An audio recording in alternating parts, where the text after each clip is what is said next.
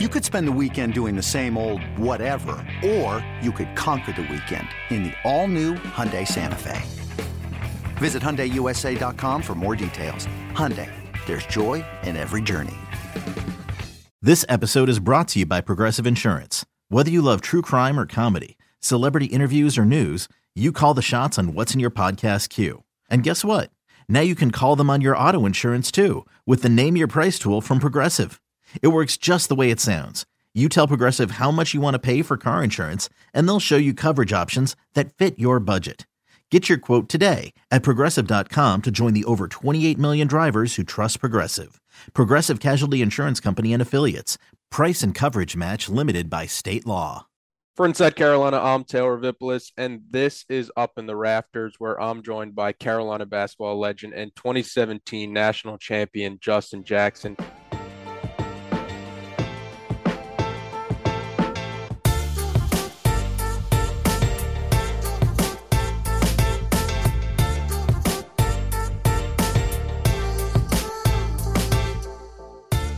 Justin, the the Drake Maye era for Carolina football is off to a rocking start. Carolina had the blue and white scrimmage. We're here to talk about that because there's no offseason when it comes to Carolina basketball over here at Inside Carolina. Watching the scrimmage, what were some of the biggest takeaways that you had and just overall thoughts from the day? Um, yeah, I mean, I think first and foremost, like we had talked about previously, um, it was more of a pickup style game. Um, it wasn't very structured, I guess I would say. Um, but as as I watched it, um, you know, it was kind of some of the same takeaways that we've had. Um, R.J. Davis is really good with the ball in his hand. Um, Armando, obviously, at that level, just dominates any bigs that are in front of him. Um, and then Caleb Love has probably the most confidence in college basketball. and uh, you know, so I think those were good. I think it was also cool to see kind of some of the freshmen play a little bit. I think Seth, um, I think Seth watching watching the way that he plays, I think he could give um, UNC some good minutes throughout the season, whether it's giving RJ or Caleb a break or you know him actually earning some serious minutes. Um, but just kind of the way he plays, he's kind of one of those guys you can just plug him right in. Um, and then just kind of seeing some of the other guys kind of compete. Um, you know, at the end of the day, we you know we've talked about it, but there's got to be at least one, maybe two other guys that are able to contribute going into this next year. Um, and so just trying to see, you know, what guys have been working on their game and what guys can kind of step up going into this year. Yeah, the unofficial stats have the white team, which was Armando Bacot, RJ Davis, Puff Johnson, D'Marco Dunn, Justin McKoy, Creighton Lebo, Duwe Farris uh, with 80 points, beating the blue team of Caleb Love, Pete Nance, Dontrez Style, Seth Trimble, Will Shaver, Jackson Watkins, and Tyler Nickel. You you mentioned the Caleb Love aspect. He is he is such a polarizing player because I think for the most part every Carolina fan has kind of gotten to the point where it's like he's going to shoot the ball and we're going to let him shoot the ball. Is that is that what you're kind of seeing? I think that's kind of where it's at, man. Like, and I think I would I would rather have it that way than you know him being afraid to shoot the ball. You know what I'm saying? Like him having that confidence is one of the biggest reasons why they made that kind of run in the NCAA tournament last year was because he just wasn't afraid of any moment, right? And it wasn't afraid of taking any shot, whether it was a terrible shot or it was a good shot. He stepped right into it like he'd done a million times. So, yeah, I think you you have to get to the point where with Caleb now where it's like, look, he's proven that he can make some crazy shots. So whether he makes or misses it, you got to kind of live with it. Yeah, sometimes you're just gonna have to live with the the six second into the shot clock pull from the the North Carolina logo. From the logo, you got to live with it if if that happens one two possessions game, you know, there's 80 there's 80 other possessions to exactly. worry about. Um, this was a lot of UNC's UNC fans' first chance to see somebody like Pete Nance in action. What did you kind of see from him, and how do you kind of see him fitting in with this core that's coming back from that from that national title run? Yeah, I mean, I think um, it's hard to replace somebody like Brady and what he brought to the team last year for them, um, especially from like the outside shooting perspective. But when you watch Pete, and I got to play against him one, I guess one day while I was back at school. Um, when you watch him, he's such a uh, kind of along the same lines with Seth. It's kind of somebody that you can just put in there, and he's going to, you know, do whatever he needs to do with whatever players are out there with him. You know, whether, you know, you saw it a lot of times, he was kind of, you know, he would get the ball at the top of the key and initiate some sort of action, or, you know, he showed that he can, you know, put the ball on the floor and make some sort of plays, or obviously everybody knows he can shoot the ball pretty well. He's got, you know, athleticism, that kind of thing. But just kind of seeing with what, you know, this team has as far as RJ and Caleb and even Armando down low, just somebody that can come in and create some sort of action so that it's not the offense doesn't get stagnant. Defensively, they've got somebody that can you know protect the rim with Armando. Um, so I, I think I, I am very interested to see once the season goes, kind of what he can do, um, you know, for this team. But I think he's going to be huge for him. Yeah, I was I was impressed with um, Nance's mid-range game. I was kind of hoping to see how for he was on the same team as Will Shaver, so Will Shaver was the one matched up against Bacot. I kind of wanted to see how Nance would do faring um, against Bacot because no offense to, to Shaver, but Shaver just was outmatched going up against somebody like Armando Bacot, who a lot of people probably have as a, a consensus preseason All American type player. When you look at the the true freshman, who do you think contributes more this season, Tyler Nickel or Seth Trimble? Because I think they both showed pretty good flashes with Trimble's ability as a guard or or Nickel's ability to hit that outside shot.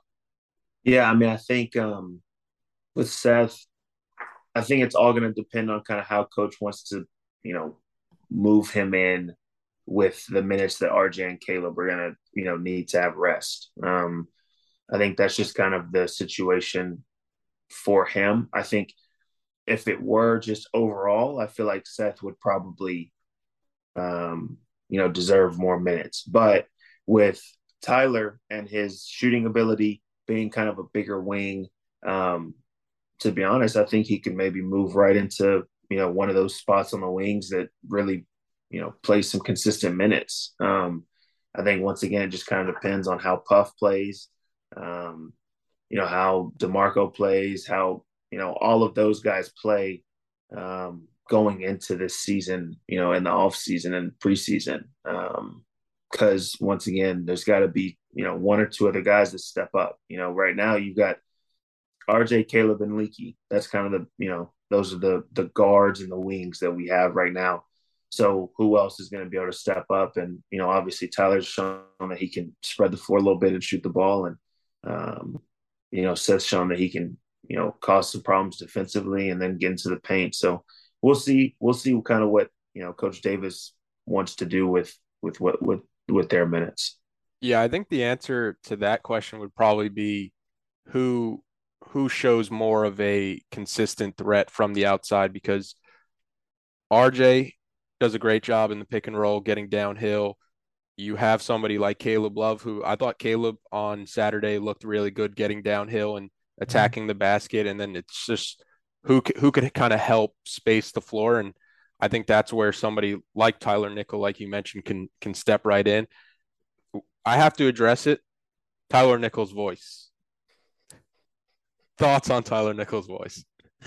Hey, look. because when I first saw it, because I don't, I Inside Carolina does such a good job with recruiting. Uh, Sherrell does such a good job with recruiting that I almost let him do everything when it comes to recruiting. And once players are on campus, that's the first time I'm really like yeah. learning about them.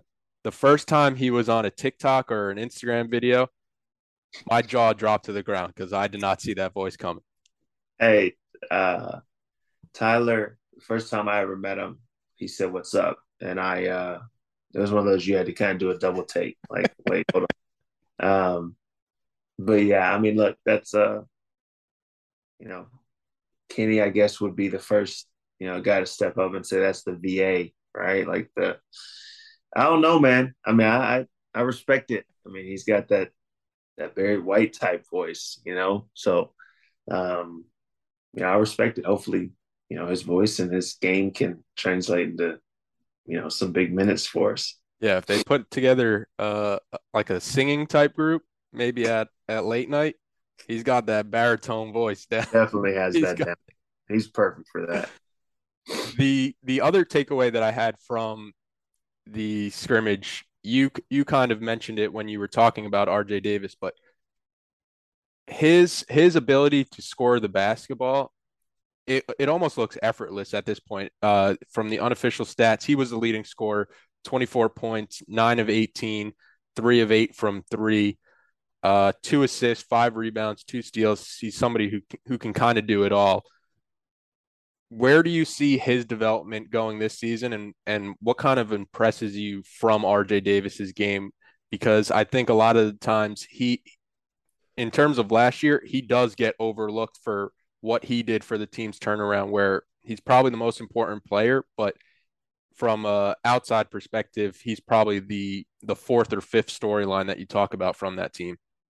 Yeah, I mean it's um it's tough because he honestly he's probably you know besides Armando he's probably the most consistent player for for UNC. Um, the thing about headlines, man, is like you don't write necessarily about the guys who are just you know consistent the whole way through right? You you write about um, people that go crazy in the tournament or somebody that hits a crazy shot or you know those kind of players. Um, so i think that's why he kind of gets overlooked. But to be honest man like playing pickup against him and seeing him play in, in these few games um, scoring the ball wise i think he's he's got it all. Like he he can score off pick and roll. He can score, you know, off the ball. Um, he just knows how to score. There's some players that play basketball that just, I don't know what it is, but it's just God given. They just know how to put the ball in the basket. And RJ has that. So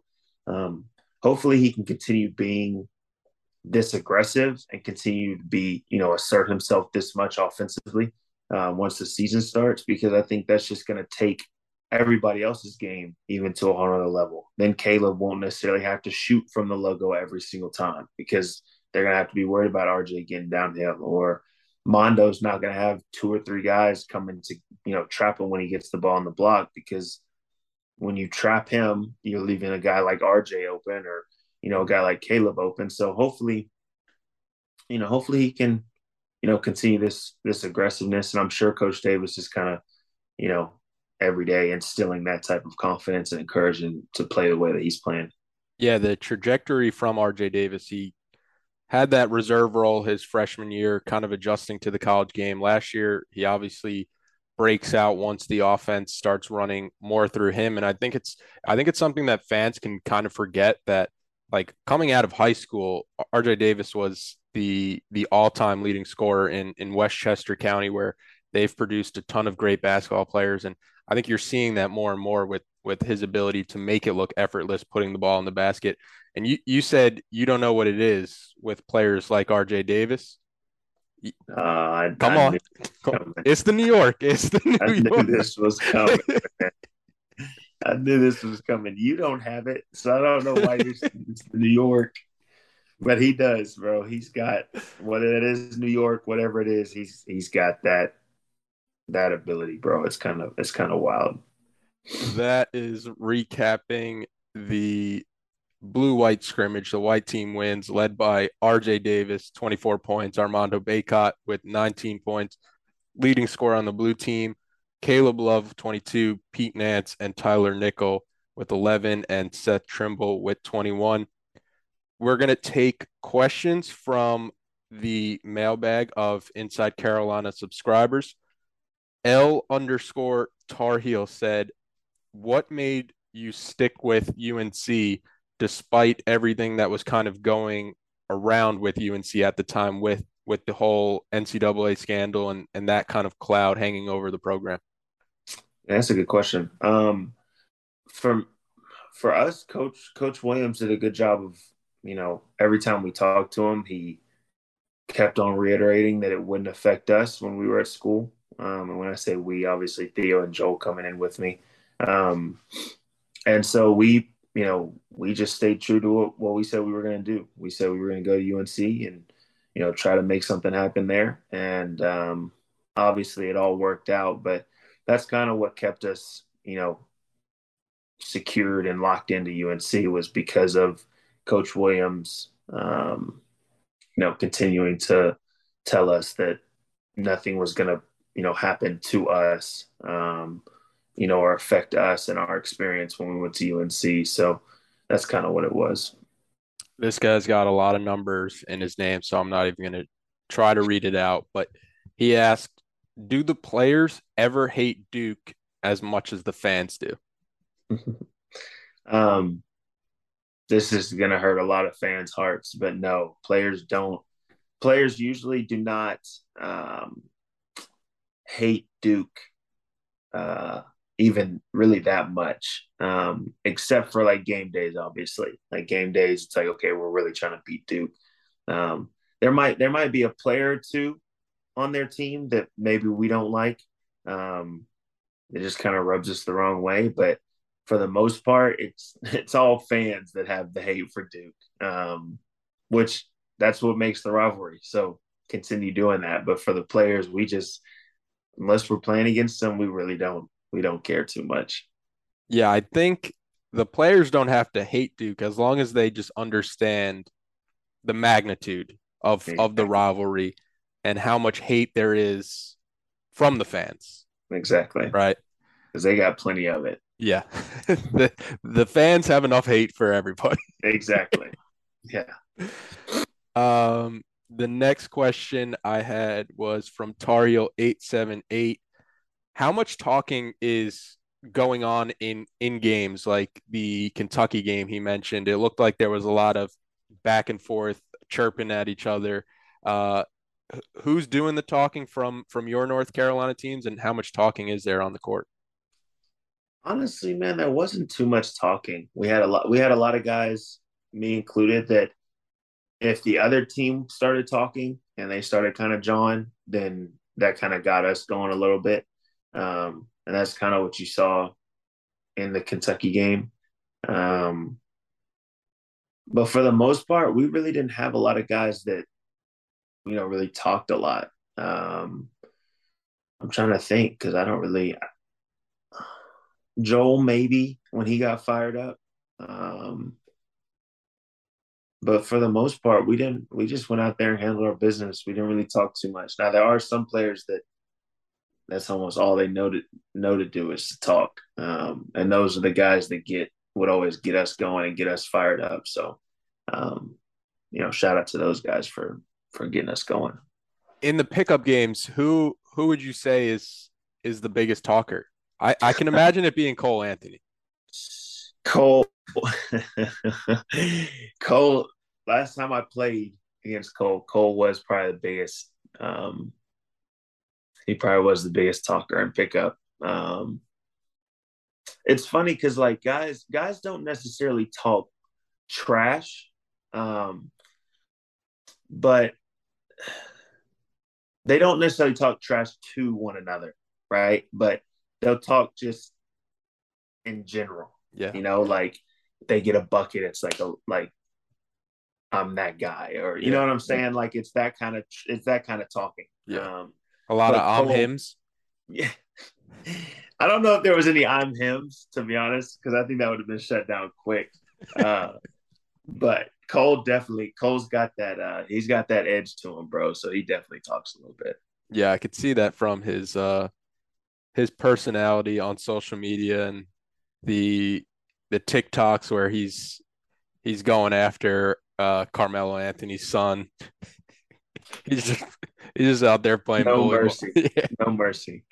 The last question I have from the Inside Carolina Premium subscribers, it's L underscore Sordo. He said, What do you think the most impressive in-game coaching move was from Hubert Davis this past year? Like, what really impressed you from a X's and O's type perspective? X's and O's. I think. I think strategy wise, him down the stretch, um, which it kind of came back to bite him a little bit towards the end, but him shortening the rotation um, I think was big. Um, you know, it gets to a point kind of where you just have to put the players out there that are producing for you. Um, and so I think him doing that was big. I think, like you had said previously, putting the ball in RJ's hand a little bit more offensively um, and letting Caleb play off the ball and kind of, um, you know, get involved that way, I think was big for the team um, because RJ does get downhill so well. His shooting ability coming off coming off screens, um, it just causes problems for the defense. Um, so I think that's kind of, if I had to pick one, that's probably the biggest the biggest um, uh, takeaway when it comes to big time moves, X's and O's wise that Coach Davis did. But there's so many little things that, you know, to the normal normal fan, they wouldn't even see that Coach Davis did um, that really helped them down the stretch. Um, so, you know, I'm looking forward to this year and kind of seeing obviously their amazing run last year and almost getting it done. Uh, just seeing kind of if they can continue that momentum. Um, you know, even with all the hype and stuff that they've they've got this year. That's all we have this week on Up in the Rafters. Tomorrow, Saturday, North Carolina football travels on the road at App State. Carolina's a one and a half point underdog. What I need you to make your official prediction. What's Drake Maye doing in his first road start? First road start, I'm gonna give him three touchdowns. I'm gonna say 21 for 32. Okay. Um, 230 yards. Most importantly, is he is he coming back to Chapel Hill with the win? Yeah, of course. That's not even that's not even part of the question. That's that's a given. He's got to come back with the win, um, and he's going to go to class at 8 a.m. the next morning, like his brother did. So he's, he's on Monday. Uh, oh, oh on, Monday's a holiday, on, so Tuesday. On, on Tuesday. Tuesday, on Tuesday, he's going to show up at 8 a.m. God, I forgot it's Labor Day weekend. Yeah. You know, you know, if he wins that game, there's going to be there's going to be like screenshots of Luke, screenshots of Drake, people carrying Everywhere. people carrying Drake into class for his eight. He might not even have an eight a.m. He's going to show up for. He's going to show up at, at a random eight a.m. Not even knowing what class it is, but just to do it. Well, Justin, appreciate the time. Appreciate everybody for listening. And we will be back next week for the Up in the Rafters podcast. Thank you, everybody, for listening.